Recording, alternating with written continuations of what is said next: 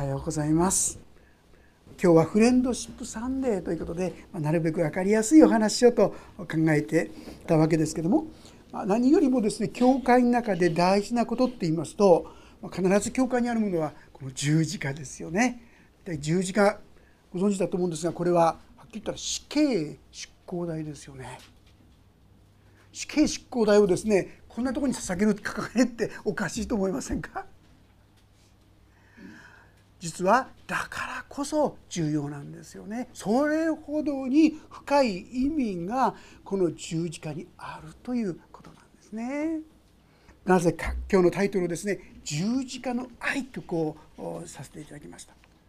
実はここに神様の愛というものが示されている表されている。私たちがこのことを正しく理解する時に私には本当に力が湧き出てくるんですね。私たちが生きると言いましょう。生かされていくために非常に重要なこととって何があるかというと愛。自分が愛されているということが分かってくると随分元気になってくる。そういう経験したことありませんか？愛し愛される。ねなんかこう素敵なですね人が現れるとなんかウキウキとしてですね元気になる人がいますけどもそれだけじゃない。本当に自分が大事な人なんだと思われるとですねやっぱり元気になってきますよ。実はこの十字架の中に私たちがどれほどに重要な存在なのかってことがですね表されているんです。ローマ人への手紙の5章というところローマ人への手紙の5章の6節から8節というところですねご一緒に読んでいただければと思うんですがページが304ページ304ページローマ人への手紙の5章の6節から8節です。よろしいでしょうか？もしよろしかったらそれをご一緒に読んでみましょう。3はい実にキリストは私たちがまだ弱かった頃定められた時に不経験な者たちのために死んでくださいました。正しい人のためにであっても死ぬ人はほとんどいません。善良な人のためなら進んで死ぬ人がいるかもしれません。しかし私たちがまだ罪人であった時キリストが私たちのために死なれたことによって神は私たちに対するご自身の愛を明らかにしておられるのです。ご自分の愛を死ぬことによってということはこの十字架によって愛を表しておられるんだって言うんです。どういう意味なんでしょうか普通私たちもですね、まあ、愛してるとかね愛し合うっていうふうにこう考えるんですけども実は聖書が言っているこの愛というのは普通の意味で言う愛とだいぶ違うんですね。あの人は優しい人だないい人だな素敵な人だないろんなそんなふうに、まあ、尊敬するそういう人はいるかもしれません。でもね神様の愛というのはだいぶ違うんですよ。先ほど読んでいただいた聖書の歌詞に「神は愛です」っていう言葉が出てきたんですね。愛する者たち私たちは互いに愛し合いましょう。愛は神から出ているのですという言葉があります。また愛がある者は皆神から生まれ神を知っています。愛のない者は神を知りません。神は愛だからですという言葉が出てくるんですけども。いや愛だったらいろんな人持ってるじゃないですか。あの人もめってに優しい人いい人素敵な人本当に犠牲を払ってくれる人。でもね聖書がこの先ほど読んだロマ書で言ってる愛はそんなレベルではないってことなんですよ。皆さんにいつもですね優しくしてくれる人親切にしてくれる人そういう人だったらね皆さんもその人に優しくしてあげようなんてこうできるかもしれません。でもね皆さんに顔を見ればですねもうひどいことをバーって浴びせかける。自分が気づくことをいっぱいやる。人に噂をする。ひどいことをいっぱいいっぱいやる人が皆さんの前に出てきた時に皆さんその人を愛することできますか？何も嫌だってね愛せないこんな人のことってこう思うのが普通じゃないでしょうか。実はこのロマ書に書いてあるのは私たちが神に対してそういう態度をとっていた時にってことなんですよ。その時に愛を表してくださった。神なんかなんだ？神がいるんだったらなんでこんなことがあるんだ？こんなひどいことをするんだ？ひどいことをいくらでも言ったりやったりしてきた。その人が大切だよ。私の目にあなたは高価で尊い皆さん知ってほしいのはこの言ってるのはあれができるから高価で尊いとかこういう素晴らしいところがあるから高価で尊いなんて言ってないんですよ。ここで言う愛は存在そのものです。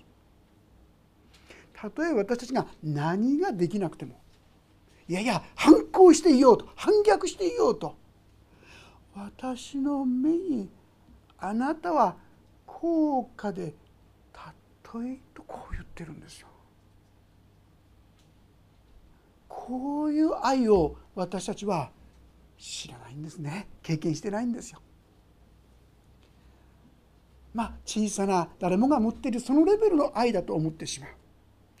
神様が言ってる愛っていうのはそういうレベルじゃない。めっちゃくちゃな私ですよ。そういう私たちでも愛するっていう愛なんですよ。何にもいいところがない。そういう人を愛する愛なんですよ。これは特別ですね。そのような愛を体験すると人は変わり始めるんですよ。こういう愛を本当に自分に向けられている私は自分に向けられてると思わないですよね。いや立派なですね素晴らしい人だったらそういう恵みいただくことがあるかもしれない私にはってこう思っちゃいますが神様はそうじゃないあなたが私にとって高価で尊いって言ってるんですよ。何にもできないあれもできないこれもいやいやそればかりか私はこんなひどいことあんなひどいことそうそのあなたが高価でたっといて私にとってはあなたの存在が大事だってこれが聖書が言っている愛神の愛なんですね。そしてこの愛を体験する時に人は変わり始める。三浦綾子さんっていう人ご存知でしょうか？この三浦綾子さんって方小説「氷点」とか「塩刈峠」とかね素晴らしい本をたくさん書かれた方ですけどももともとはちょっとひどい生活をしてたようですよね。まあ、もっと前はちゃんとして学校の先生してたんです。でも戦争で負けて彼女が教えてきた教科書に墨を濡らされたんですよ。そして自分が教えた子どもたちは教え子たちはもう戦争に行って死んでしまっている自分は何ていうことを教えてきたんだ？人でなしろくでなしっていうんでしょうかもう自分みたいなものは滅びたらいいめちゃくちゃな自暴自棄に陥ってたんだと思いますね。実際彼女はそういうことで一度命を絶とうと海に入っていくんですよね。まあ幸いと言いましょうか。そこから生き延びることができたんですけどももうめちゃくちゃ。ですから例えば同じ時に2人の人と同時に婚約するんですよ。意味わかります？もうめっちゃどうどうにでもなれっていうね。もう自分なんか亡くなった方がいい。とおそらくそう思ってたんじゃないかなと思いますね。どっちか先に来たことで結婚してやろうみたいなね。本当にこうすさんだ心になってしまってたんですよ。そんな彼女を見た幼なじみの前川正っていうね一生懸命彼はクリスチャンだったんですよ。それで一生懸命「綾子さんダメだよそんな言い方しちゃ」もっと違う言い方があるんだから聖書を読んで。彼女は全く聞き耳を持たないんですよ。私は軍国主義を信じて新国日本を信じてそうして若い者たちを戦場に送り出してもう信じるなんて真っ平ごめん。すさんだ気持ちでいたんですね。それでもめげずに前川さんは一生懸命神様を伝えました。でもともそれを理解しようとしなかった。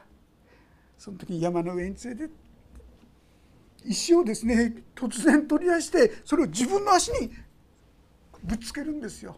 自分で自分の足傷つけるんですよ。何すんの？僕の愛が足らないから綾子さんを立ち直らせることができないんだ。そんな自分が不甲斐ないって私は今こうしてる。彼女の心を少しこんな純粋な愛があるのかな？彼女は初めて少しまともな生き方をしようとしたようですね。でもそんな前川さんは、命を懸けて彼女に救いを伝えましたけども結局療養で亡くなっていくんですね。まあ、そういうことを通して彼女はだんだんと心を開いていきましたねそして三浦光代さんという方とね結婚することになったんですけども三浦光代さんもある時にですねもうその時はクリスチャンになってたんですがその時に「私のために祈って」って言われた時に三浦光代さんもお祈りをしたそうですがその時に自然にですね祈ったのは「神様どうぞ綾子さんを治してください」でもしそれが叶いなんだったらどうぞ私を代わりに病気にしてくださいって私の命を取ってくださいとまで祈るその言葉に彼女は神に触れた人神の命に生かされる人のその愛というものを感じ始めたんですね。このような愛に触れる時に人は変わるんですね。三浦役さんが伝えたのはずっとこの神様を伝え続けました。神様の愛を伝えました。一人でも人が本当に生きる道があるよと。それは彼女が愛を受けたからですよね。皆さん私たちも今日共に必要なのはこの愛を私たちもその心にしいっぱいですねしっかり受け取っていくその時私たちもまた隣人のために喜んで犠牲を払うこと。まあ一気にいかないんです。残念ながらね。徐々にですけど。でもそういう愛が私たちのうちに芽生えてく。るそう思うんですね。さあその秘訣が今日読んでいただいたこのヨハネの手紙。4章の中に記されています。読ませていただきますが4章7節。愛する者たち私たちは互いに愛し合いましょう。いかがでしょう？皆さんそうだねってそう思うかもしれませんがそんな簡単じゃないですよね。そんな人を簡単に愛せるものじゃない先ほど言いましたように皆さんに普段からよくしてくださる方にだったら愛することができるかもしれませんがあなたにひどいことばっかり言って傷つけることばっかりして意地悪ばっかりしてそんな人をどうして愛せるかとこう思うんじゃないでしょうか。でも次に出てくるのは愛は神から出ているのです。愛がある者は皆神から生まれ神を知っています。愛のない者は神を知りません。神は愛だからです。ここで言う愛というのは神の愛です。アガペというこの世の優しいとか親切だとか誠実だとかそんなレベルじゃない。命を懸ける愛。イエス・キリストは私たちにこう言いました。人がその友のために命を捨てるというこれよりも大きな愛は誰も持っていません。その通りですね。そしてそれを実践してくれたのがイエス様ですよ。イエス様は命をかけて私たちを愛してくださった。ここに愛がある。あなた方も知ってほしい受け取ってほしい。もし私たちがこれを本当に受け取る時に私たちも変わることができるからなんです。知っているというレベルじゃなくてああ私は本当に命がけで愛されているんだということ。このことを知ってほしいということなんですね。9節神はその一人子を世に使わしその方によって私たちに命を得させてくださいました。それによって神の愛が私たちに示されたのです。イエス・キリストは命を懸けることによって自ら十字架にかかることによってその愛を示されたと言ってるんです。十字架というのはご存知のように死刑執行台ですよ。なぜ死刑執行台にかかったんですか？それは私たちの罪を身代わりに受けたからだと言ってるんです。正直私たちは過去現在未来にわたって罪を犯しているしまた犯すものだと思いませんか？その全てのためです。過去のものだけじゃありません。今現在自分がどうにもならないという人愛せない許せないその人のこともそうです。いやいやそればかりか。将来犯すであろうそのことも含めて私はもう十字架でその罰を受けたよってこう言ってくださるんですよ。皆さん日本の法律でも一つの罪で二度裁かれることがないってことはご存知でしょうか？後からですねもう裁かれた後でねあんたこの罪この刑量じゃ軽すぎるからもっとこの刑罰受けなさいっつってですね2回もう一度その同じ罪で罰を受けることはないんですよ。一度受けたらもうそれで OK です。その一度をイエス・キリストはもう受けたというんですね。あなたのその罪を私は身に負ってそして裁かれた。死んだ。だからあなたはもう二度と裁かれることはないよ。あなたを愛してるよ。イエス様そう言うんです。いやそんなこと言ってもねあんな簡単に罪許されたりするんかね。半信半疑って言葉がね正直まして半信半疑。それが多いんじゃないでしょうか皆さん。ねこの聖書の神様半信半疑とか中途半端じゃないですよ。完璧な許し愛があるんですよ。死刑囚ってご存知だと思うんですが、まあ、本当にこう許せない許されないで罪を犯してきたわけですよね。でもね結構な死刑囚が案外イエス様の救いに預かってるんですよね。そしてああ救われている許されているって確信まで持ってるんですよ皆さん。神様は本当にそういう力を持っている、まあ、あの山口清人何度かお話ししたことのある方ですけどもこの方途中でこの獄中でイエス様を信じたんですね。そして本当に聖書に、まあ、自分がもうすぐ殺され死ぬってこと分かってますからあ真剣に聖書の言葉を読んだからでしょうか。彼女彼の中にははっきりと救いが分かる。そういう彼まあ行いから言ったらもう素晴らしい人に変わってるんですけどもでも刑は刑死刑執行になる。その直前に、まあ、自制の君と言いましょうか。何か言いたいことありますかって聞かれるんですね。その時彼が残した文章。が何でやったかと言いますとね。罪の実はこの世の塵と消ゆとても心は清き神の都へ」ってこんな歌使って作ってるんですよ皆さん。今死ぬ直前ですよ皆さん。今この死刑を受けようとしているその人が罪の実は当然私はこの刑罰を受けるのは当然そういうことをしてきた人間です。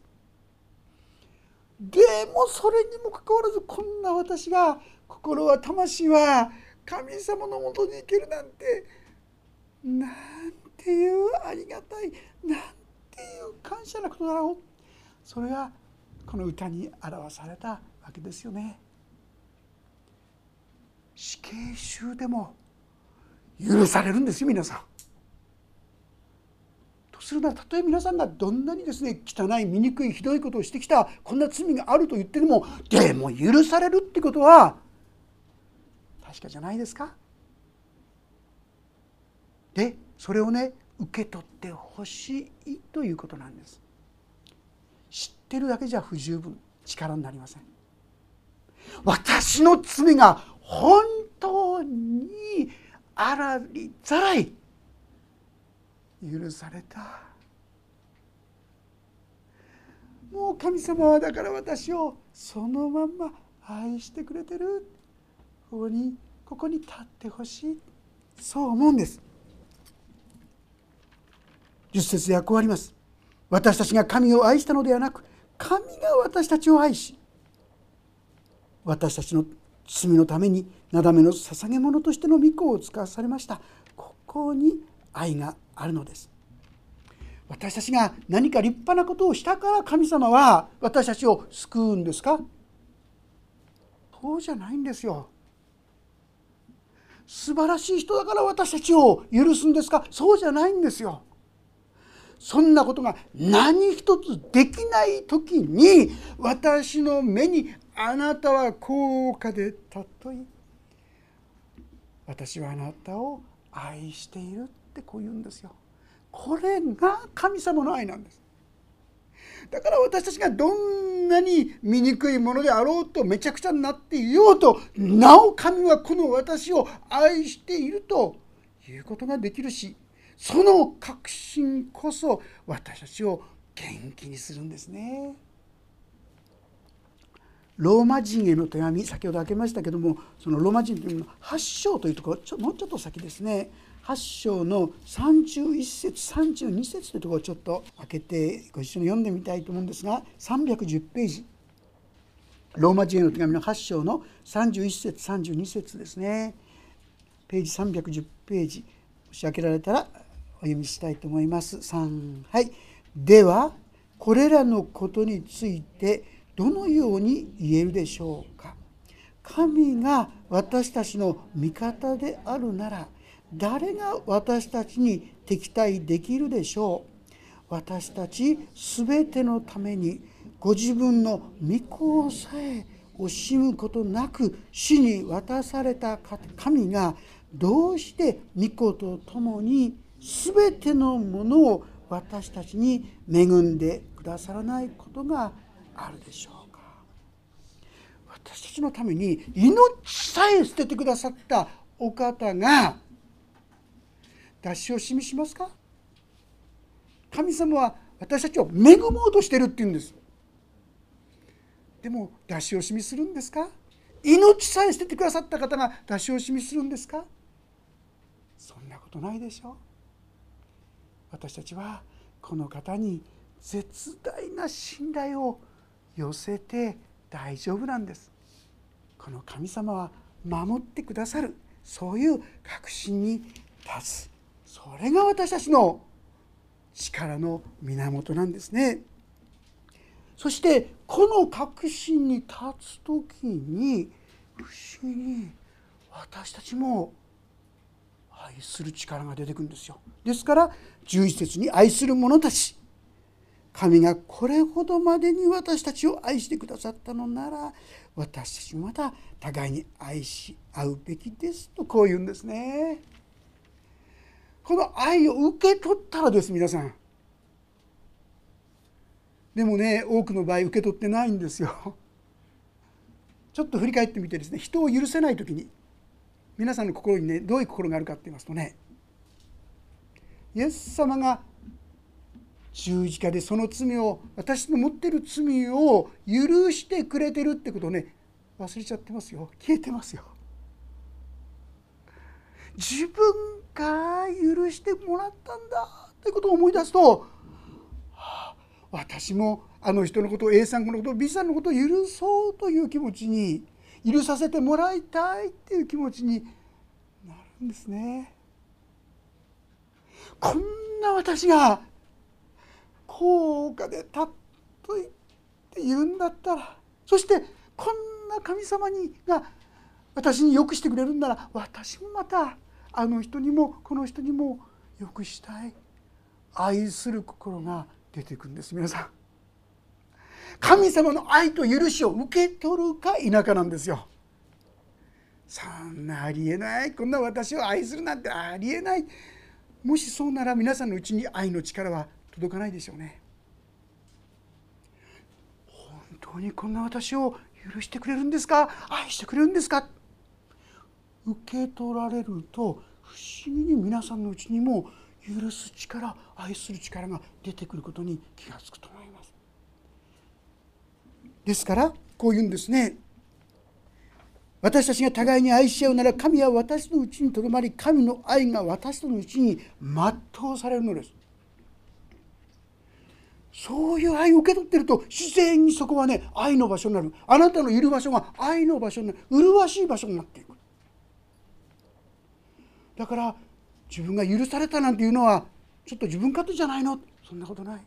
本当に愛を持って受け入れられる愛を持って許されている。このことを受け取っていけばいくほどあなたは愛の人に変わっていくんです。そこに愛が現れ始めるんです。でも多くの人はいやいやこんな私は許されちゃいけないんだ。私は悪い人間だから。それ事実かもしれませんけど。でもそんな私たちをかけねなしにあなたは高価でたとえ私の宝物だって言ってくださってる。それを受け取っていくと元気になっていくんですね。力が出てくるんです。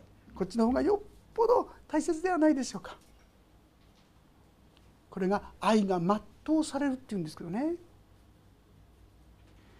あの自分はですねダメだダメだって言ってるのは一見謙遜そうですがそれ何やってることかっていうとねこれ自傷行為なんですよ。自傷行為。は傷つけてることなんで。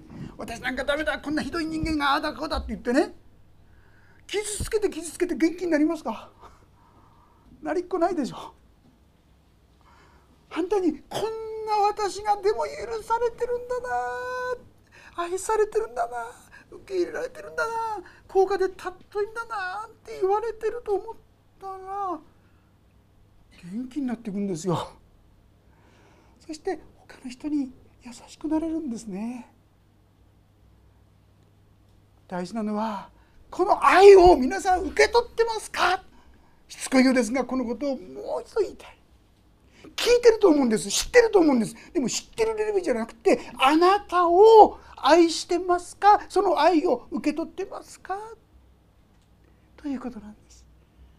この私がいろんな欠点も弱さも醜さも分かっててなお愛して受け止めて高価でたっといと言ってくださる方がいるっていうこの現実をどうぞしっかり心の真ん中で受け止めていただきたいあなたのうちにも遅かれ早かれ変化が現れてくるそう思います。13節から読みますが神が私たちに御霊を与えてくださったことによって実はこの神を信じと御霊という神の恵み力が与えられるんですが私が神のうちにとどまり神も私のうちにとどまっておられることが分かります。私たちは道父が御子を世の救い主として使わされたのを見てその証しをしています。誰でもイエスが神の御子であると告白するなら神はその人のうちにとどまりその人も神のうちにとどまっています。皆さんこういう恵みに預かるためにはなんかいろいろ難しいんじゃないか。そんなことないんです。ここにありますように。誰でもね自分と考えてください。イエスが神の御子である。イエス・キリストが神の御子である。これは神の愛を持って私を愛してくださった方。そして十字架にまでかかって私の罪を許してくださったお方。私を高価で尊いと言ってくださるお方だと。もし私が受け止めるなら神はその人のうちにとどまりその人も神のうちにとどまっている。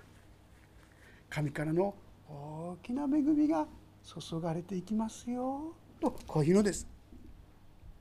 私は自分に対する神の愛を知りまた信じています。皆さんいかがでしょうか？あなたに必要なのはこれです。私たちは自分に対する他の人じゃないですよ。あなたですよ。神様の愛はあなたの心にまっすぐに届いてるんですよ。向かってるんですよ。私にあこの私に来てるんか。ぜひそう受け止めていただきたい。その時に次の言葉が出てきます。神は愛です。愛のうちにとどまる人は神のうちにとどまり神もその人のうちにとどまっておられます。こうして愛が私たちにあって全うされました。ですから私たちは裁きの日に確信を持つことができます。この世において私たちもキリストと同じようなものであるからです。愛には恐れがありません。全き愛は恐れを締め出します。恐れには罰が伴い恐れる者は愛において全きものとなっていないのです。聖書の中に金金金金の亡者の人のことが記されているんですね。ザーカイっていう名前なんですけどね、まあ、日本語的に言うと吉尾さん義なるそんな字なんですけどね。もともとの意味はね。ご両親は正しい子供になってほしいって名前つけたかなと思うんですがそのザーカイさんですね。金さえあればいいと金金金そういう人生を送ってたんですそんなところにある日イエス様が来たんですよそしてですね突然その人に「私は今日あなたがあなたの家に泊まることにしてるから」なんて言われるんですよ。こうでも言えなかったらその人がイエス様来てくださいとは言えなかったですよ。金金神様から最も縁遠い人の一人だったと思いますからね。そう言われたんでザカは喜んでイエス様をお迎えしました。イエス様ですねお前ね普段やってること気が付いてるの？なこと言わないですよ。じくじくじくとですねあんなことなんもしないでねその中でこの財官さん気が付いたんですよ。私はこのイエス様に裁かれてないんだなって私のことを受け止めてくれてるんだなって許してくれてるんだなって愛してくれてるんだなこんな私を思ってそしたらねとんでもない変化がザカさんの心に起きちゃったんですよ。彼の人生は金金があれば全て何だってできるっていう考え方の人だったんですよ。ところが突然イエス様は何にもそんなこと言ってないのに突然私が持ってるものの半分財産の半分を貧しい人たちに与えますなんて皆さん。彼の人生変わっちゃったんです。金よりもっと大切なものがあるって。気づいたんですね。あの昔星野富弘さんって人がね書いた詩の中にこんなのあるの知ってますかね？命が一番大切だと思っていた頃生きるのが苦しかった。命より大切なものがあると知った日生きるのが嬉しくなった。ねこれがなきゃ生きていかない。金とかね名誉とか宝物。それがどうしてもと思った時には生きることが苦しかったって言うんですね。それよりもっと大切なものがあるんだなって知った時に生きることが嬉しくなった。皆さんそう言ってくださってる神様が今おられるんです。問題はこの愛を受け取れるか。否か現実に自分に注がれてる愛としてこれらの愛を受け取るか否かなんですね。ヨハネのところを続けて読みますけども愛には恐れがありません。先ほどこれ読みましたね。全く愛。本当に神様が愛してるんだったら裁くってことはもうないな。イエス様が過去現在未来の全部の身代わりになってくれたんだからあもう裁くなんてことないんだな。だから喜んで神様の愛に出られるんですよ。ザーカイさんもイエス様のこと怖がっていつ言われるんじゃないか。いつ裁かれるんじゃないか。もうそんな心配やめましたね。イエス様が自分を愛してくれてるのが分かったからですよね。受け取ったからですよね。私から皆さん恐れが消えていくんですよ。本当にそう思います。私はものすごく臆病な人間で怖がりな人間。人が不安でもイエス様知ってからだんだんだんだんそうじゃなくなってきましたね。神は愛なんです。さあ19節。これが今日の最後のところですが私たちは愛しています。神がまず私たちを愛してくださったからです。ここにこの朝断ち切ってください。神がまず私たちを愛してくださったから。何もできない時に最も神に反逆していた時に神様に嫌われることばっかりやっていた時に神はまず私を愛してくださった。この愛を受け取ってほしいんです。ならばあなたがちょっとぐらい悪くなったからといってあなたを見捨てることがありますか？どんなことがあったって私はあなたを捨てない。別の場所には私はあなたを手のこの手のひらに刻み込んだ。入れ墨したってね。決して忘れられないんだ。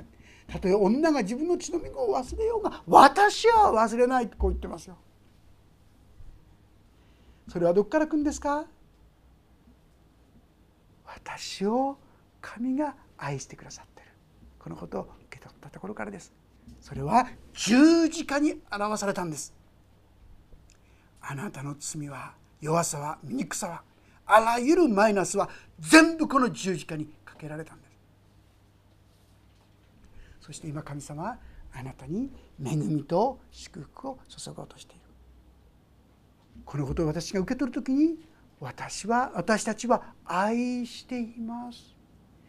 私たちに愛がなかった自分勝手な私の中にもちょっとぐらい人のためにちょっとぐらいあの困ってる人にちょっとぐらいあの悲しんでる人に寄り添ってみようかな。